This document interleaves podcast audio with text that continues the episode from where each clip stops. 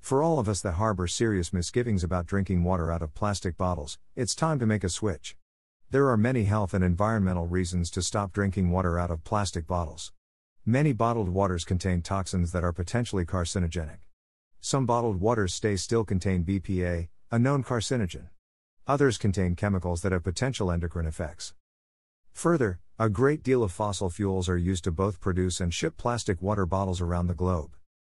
Unfortunately, fewer than half of plastic bottles are collected for recycling, and it is estimated that only 7% return it to new bottles. Sadly, most plastic bottles end up in landfills or in the ocean. Recycling efforts are simply not able to keep pace. There is a legitimate, growing environmental concern regarding the impact of plastic pollution in the oceans around the world. Stainless steel water bottles are a much more environmentally friendly option and are much safer with regards to your health.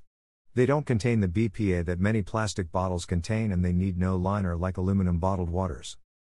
For me, the mental checklist is phone, wallet, keys.